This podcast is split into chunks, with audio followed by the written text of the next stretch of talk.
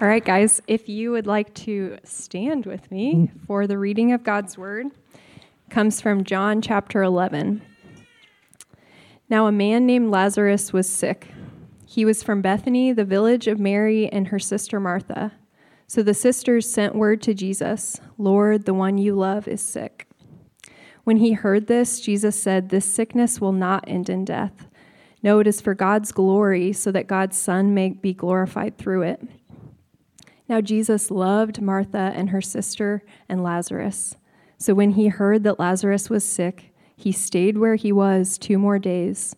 And then he said to his disciples, Let us go back to Judea. On his arrival, Jesus found that Lazarus had already been in the tomb for four days. When Mary reached the place where Jesus was and saw him, she fell at his feet and said, Lord, if you had been here, my brother would not have died.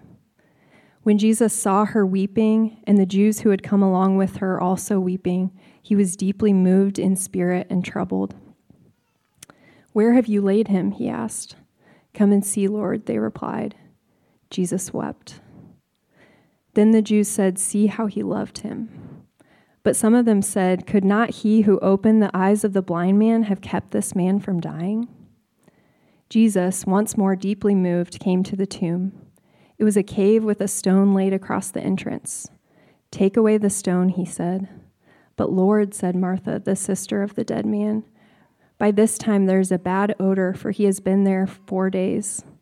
Then Jesus said, Did I not tell you that if you believe, you will see the glory of God? So they took away the stone. Then Jesus looked up and said, Father, I thank you that you have heard me. I know that you always hear me but I said this for the benefit of the people standing here, that they may believe that you sent me. When he had said this, Jesus called out in a loud voice, Lazarus, come out. The dead man came out, his hands and feet wrapped with strips of linen and a cloth around his face. Jesus said to them, Take off the grave clothes and let him go.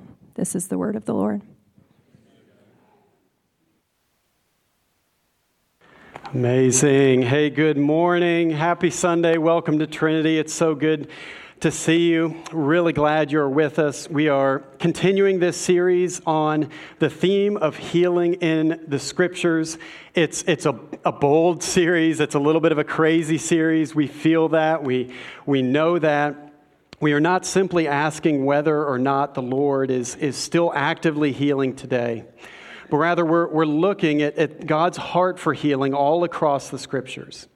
How, how Jesus consistently and, and continually heals in the Gospels, and then how he continues to heal in, in Acts and, and, and in the early church through the Holy Spirit and through his disciples. And so we're asking, how do we participate in, how do we experience the healing ministry of Jesus today?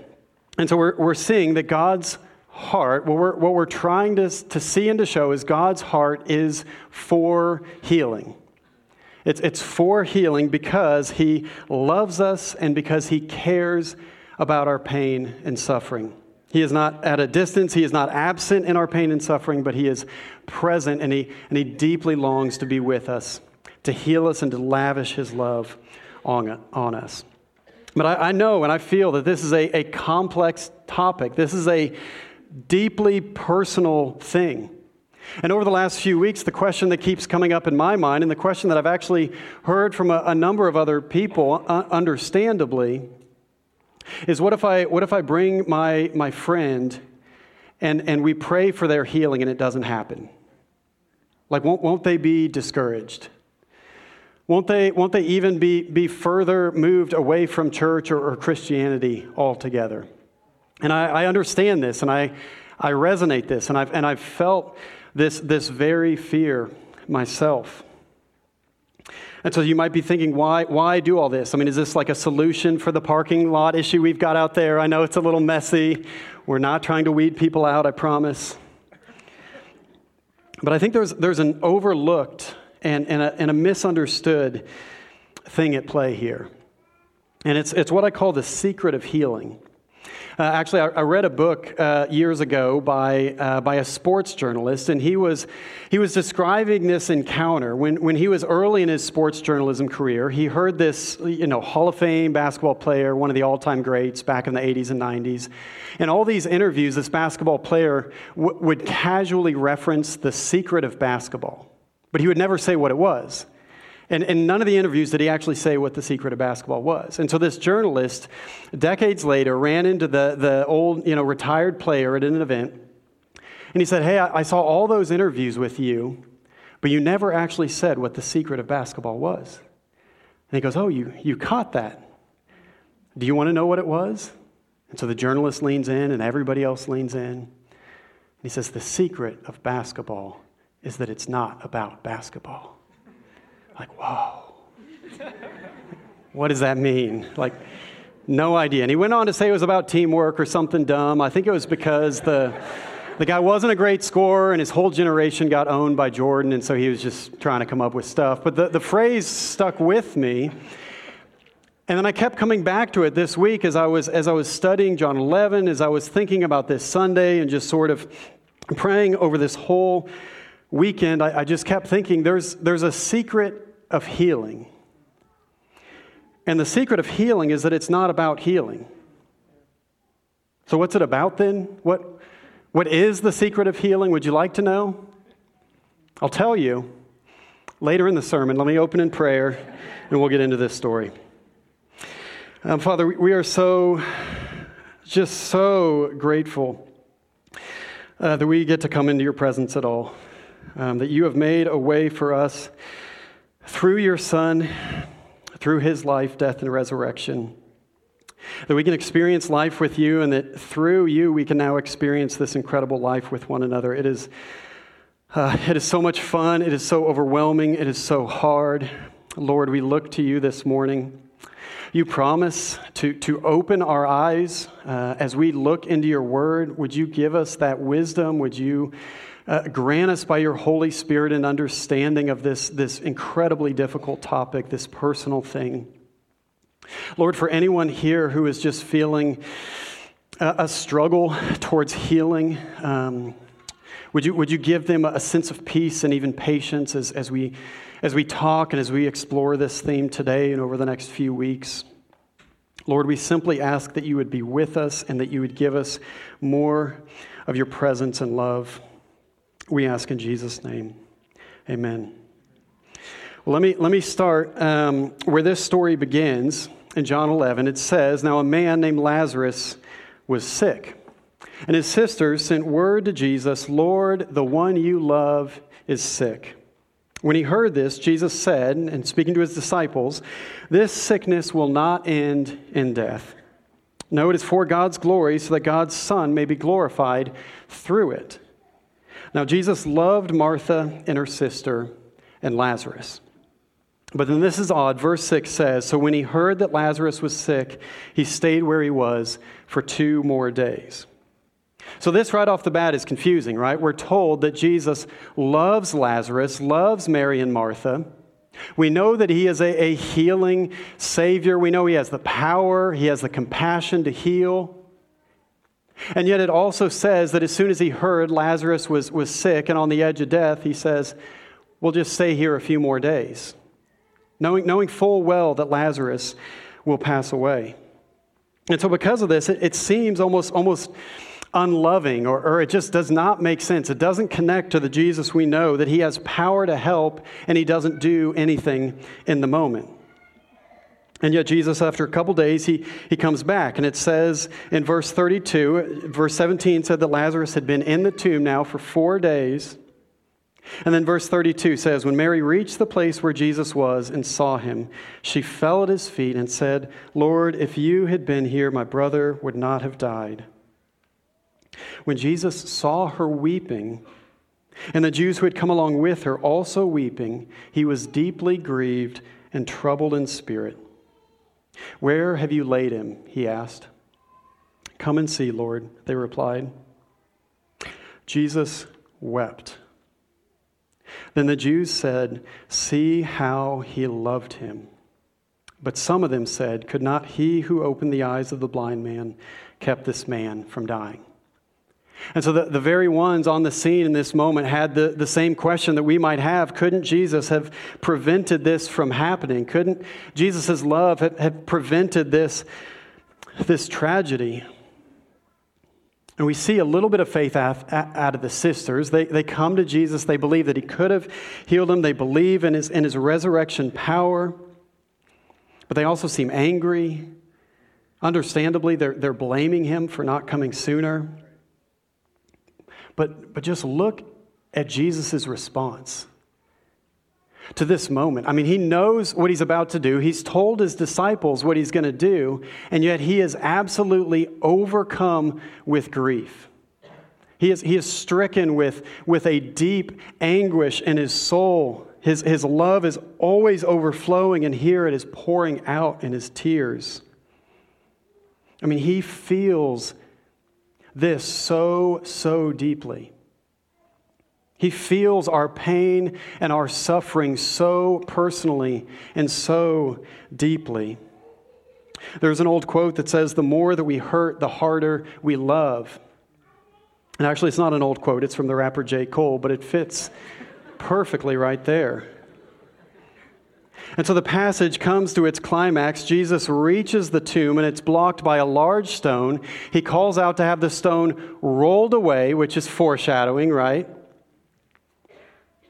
And then Jesus prays to his Father. And what he prays for is incredible. He actually just thanks the Father that, that he hears him. He actually just thanks the Father for the, the relationship that they have, for the connection, for the intimacy that they have, and for this opportunity to reveal who He is to the people. I mean, we could see Jesus, if he's going to pray anything at all, like rolling up his sleeves and saying, like, Jesus, thank you for this power. Lord, thank you that I've got it, all right? It's about to happen. But he, in this moment, he is simply, he is simply thankful for his intimate relationship with the Father. He knows the Father's heart, and he knows what's about to happen. Verse 43 When he had said this, Jesus called out in a loud voice, Lazarus, come out. The dead man came out, his hands and feet wrapped with strips of linen and a cloth around his face. Jesus said to them, Take off the grave clothes and let him go. I mean, this is one of the most powerful, dramatic, extraordinary moments in all of the scriptures. I mean, could you even imagine this moment? The, the mourning into dancing, the, the tears into joy, the, the grief into just pure, hilarious celebration at what has just taken place. It's an amazing demonstration of Jesus' power, but, but even more of, of who he is, of, of his, his love. This is a visible demonstration of, of a spiritual reality as well. It's, it's a demonstration of what Jesus does in, in all of our hearts and lives. The moment that we turn to Him, the moment that we call out to Him, he calls out to us into our darkness, into our grave, our tomb, and we stand up out of our death and we walk out of spiritual death and into the light. It's a, it's a visible demonstration of a, a spiritual reality for us today. He says in verses 24 and 25, just in between the sections we read, to Martha, I am the resurrection and the life.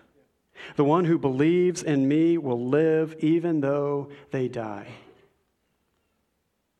And so, of course, not everyone who physically dies is, is raised up. Very, very few will. But he's saying everyone who puts their faith in me will live an everlasting life. I mean, this is a, fitting passage for a baptism Sunday. Uh, I'm a little overwhelmed with excitement because it is our firstborn son getting baptized this morning, so I'm a little bit of a mess. But this is, this is exactly what baptism is, is celebrating, what it is representing. Baptism is a visible demonstration of a spiritual reality. The one who is lost in death has been raised up to new life by the word of Jesus calling out to them. A visible demonstration of a spiritual reality. And so, this passage is a, a, staggering miracle in itself, and it also points us to something beyond itself, points us to something even more. And there's a word that uh, perhaps you've caught it already. It keeps coming up over and over and over. In verse 3, the sisters sent word to Jesus Lord, the one you love is sick. The Greek word for love here is phileo. It's closely related to the word for friend. It's, it's the word for brotherly love. It's, it's friendship love. It's, it's, it's the love of two best friends in kindergarten playing together, or the, the, the friendship love of, of an old married couple walking together, you know, for, for 60 years on the same sidewalks. It's, it's a side by side friendship kind of love. Lord, the one you love is sick. Jesus said in John 15, I no longer call you servants because a servant doesn't know his master's business. Instead, I now call you friends. So, whatever you ask in my name, the Father will give you. Amazing, unbelievable promise, like the one that, that Trevor just shared. This phileo love is mentioned again in verse 36 of our passage when the people said, See how he loved him.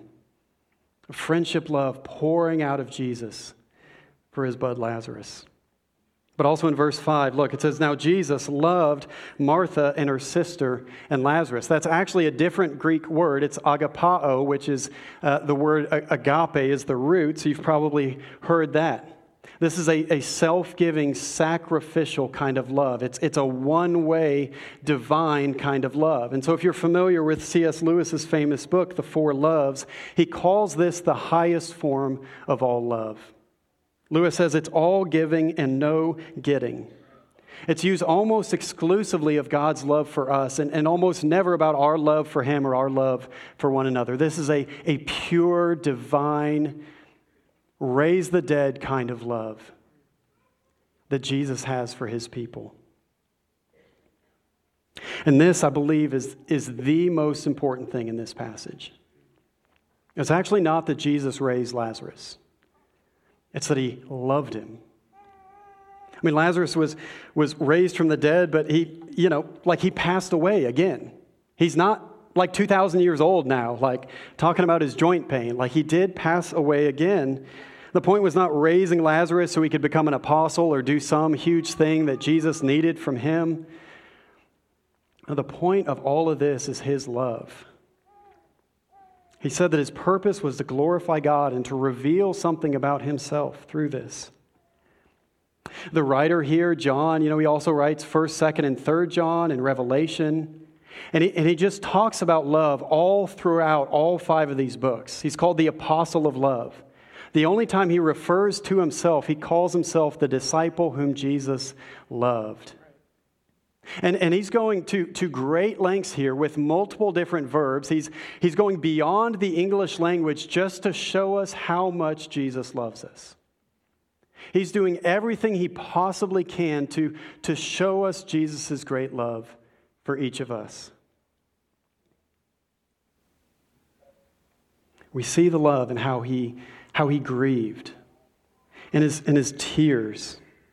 We see his love and, and gently talking with Martha and Mary, weeping at, at the grave alongside of them. John 11 is a story about love. And so, if we can just come full circle and, and think back to where we began, what, what happens if, if somebody comes and they, they receive healing prayer and then no healing comes? I mean, won't they feel frustrated and discouraged and like something's wrong with them? And I think, I think not if we're, if we're praying in the right way. I mean, if we're praying and we're promising physical, immediate healing right off the bat, if we were one of those kind of churches, then yeah, somebody's probably going to get pretty discouraged. They're going to feel ashamed. But if, if we're praying with, with no expectation of what God might do, but only expectancy that, that He might do something, if we're praying for, for healing with, with as much faith as we can muster, but also with trust in God's goodness, And if we're praying for somebody to more than anything else experience the love of the Father, then I don't think they could possibly go away discouraged. Instead, I've seen time and time again, I've, I've prayed with somebody, somebody else has, has prayed with somebody, and, and I've just heard the person say, I've never felt so loved as I did just then.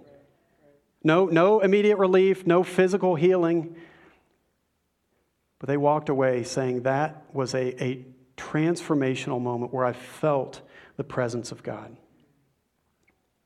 Like our, our desire in this series is not that we become like the healing church, you know. I'm not trying to be like the healing pastor.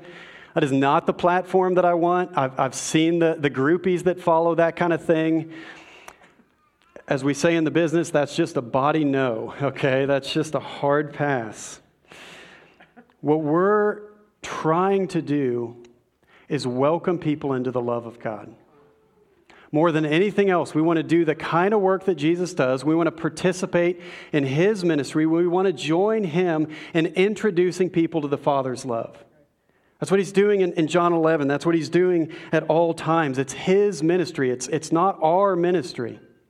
We are, we are merely participating in, like, like as a, a channel, a, a conduit of Jesus' healing ministry. And if he chooses to, to heal immediately and bring complete relief, praise God. And if he decides to, to wait and to only pour out his love, then we say, Praise God. That is the more important thing. It actually is. And, and I don't think that's, that's harsh. If your suffering is intense, if you are, if you are grieving, if you are uh, chronically ill, if you're in pain, if you are in relational conflict all the time, if you've been praying for healing for years, I still think the very thing you need most is, is the tenderness and the love of Jesus for you. I mean, there's a good chance as, as healing comes that something else is, is going to, to flare up, something else is going to afflict you. But if you have the love of God in your heart, I mean, it just will not, will not touch you, will not affect you in the same way. So, all this is to say the secret of healing, it's not about healing, it's about love. The secret of healing is love. And actually, the secret of non healing is also love. So when Jesus heals somebody, it's, it's an overflow of his love in their life. And when somebody is, is not yet healed, it's also because of his love. Because he knows something that, that we don't know. We sometimes call it unanswered prayer, and I, I don't think that's the right phrase for it. My, my main man, theologian J.I. Packer, he's passed away, still my main man. He writes, There is no such thing as unanswered prayer. Which I, I like did not agree with this at first. I had to re- read it and, and understand what he was saying. How can that be? Of course, there's unanswered prayer. But he's saying if, if God is, is sovereign over everything that happens in the universe, over everything that happens in your life, and if he's a good and loving father that wants what's best for you, knows what's best for you, then there, there is no such thing as unanswered prayer. But rather, as, as Tim Keller puts it, when we pray, God will either give us what we ask or he will give us what we would have asked for if we knew everything that he knew. He gives us either exactly what we ask for because he's a good and loving father, or he gives us what we would have asked for if we knew everything he knew because he's a good and loving father. So the answer is not no, it's, it's just not yet. The answer is for now, the answer is my love. There's something that I'm, I'm doing in you that is more important than your immediate relief and, and your physical healing. In this moment, I want you to receive my love. And I want to ask you to wait, and I want to ask you to trust. This is, is the very reason. God's love is the reason that we can, we can pray for, for healing with all of the boldness we can, we can muster up, all of the faith that we can have. And we can pray for healing with all of the patient trust that we can have, both because of God's love. Full faith, bold, I mean, just ask, asking heaven to come to earth kind of faith, and a quiet, patient kind of trust. And how we know God's love is for us, it's not whether He heals us or not, but it's because of what He's already done for us. He demonstrates his love for us in this, Romans 5 8, that while we were still sinners, Christ died for us. So healing is an expression or an outpouring of God's love, but it's not the proof of God's love. The proof of God's love is the cross and the resurrection just as, as Jesus called forth into the tomb in this moment for Lazarus, the dead man, to come forward, Jesus would actually go into the tomb himself. He would actually take death upon himself. It was the only way for any of this to happen. Jesus could not himself go around death, he had to enter into it himself. And he did. In his love, he did. And you remember how the soldiers and the religious leaders mocked him on the cross and they said, If you're really the Son of God, you can come down from there? I love how the Jesus Storybook Bible puts it. Of course, Jesus could have come down from there. With just one word, Jesus could have ended it all. But what they didn't realize was it wasn't the nails that kept him there, it was love. And so, as we wrap up our time today and get ready for, for communion and this baptism, just consider the love of Jesus for you. Lord, the one you love is sick. See how his compassion rises to meet you in your suffering. Jesus wept. See how he hurts when you hurt and he aches when you ache. Even though he knows it's all going to work out in the end, he still feels it just as intensely. See how he loved them. See how he loves us all the way to the cross, through death to save us. And then Lazarus, rise, come out of the grave. See how Jesus' love calls you into new life out of the darkness, literally into the embrace of your friend Jesus. So we are all now like the Apostle John. We are the disciple whom Jesus loved. Like that is your truest, deepest identity if you believe in Jesus. Nothing else is more true of you than you are the disciple whom Jesus loves. And so if you've been praying and praying and you've been waiting, I mean, I know that there's a few of you in, in this room that you are struggling seeing testimonies and you see people experiencing healing and renewal and life in this church. You're like, it's everywhere, but what about me, Lord? I feel like everybody around me is thriving and flourishing and experiencing healing except for me. And I, I feel that too. And all we can say is Jesus' love is as much on you as anyone else. Keep waiting, keep praying, keep trusting. Keep your eyes fixed on Him. But also don't ever stop asking for what you want and need. Remember Jesus' words whatever you ask in my name, the Father will give you.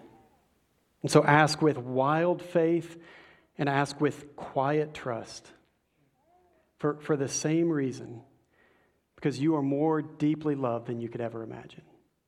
Let's pray.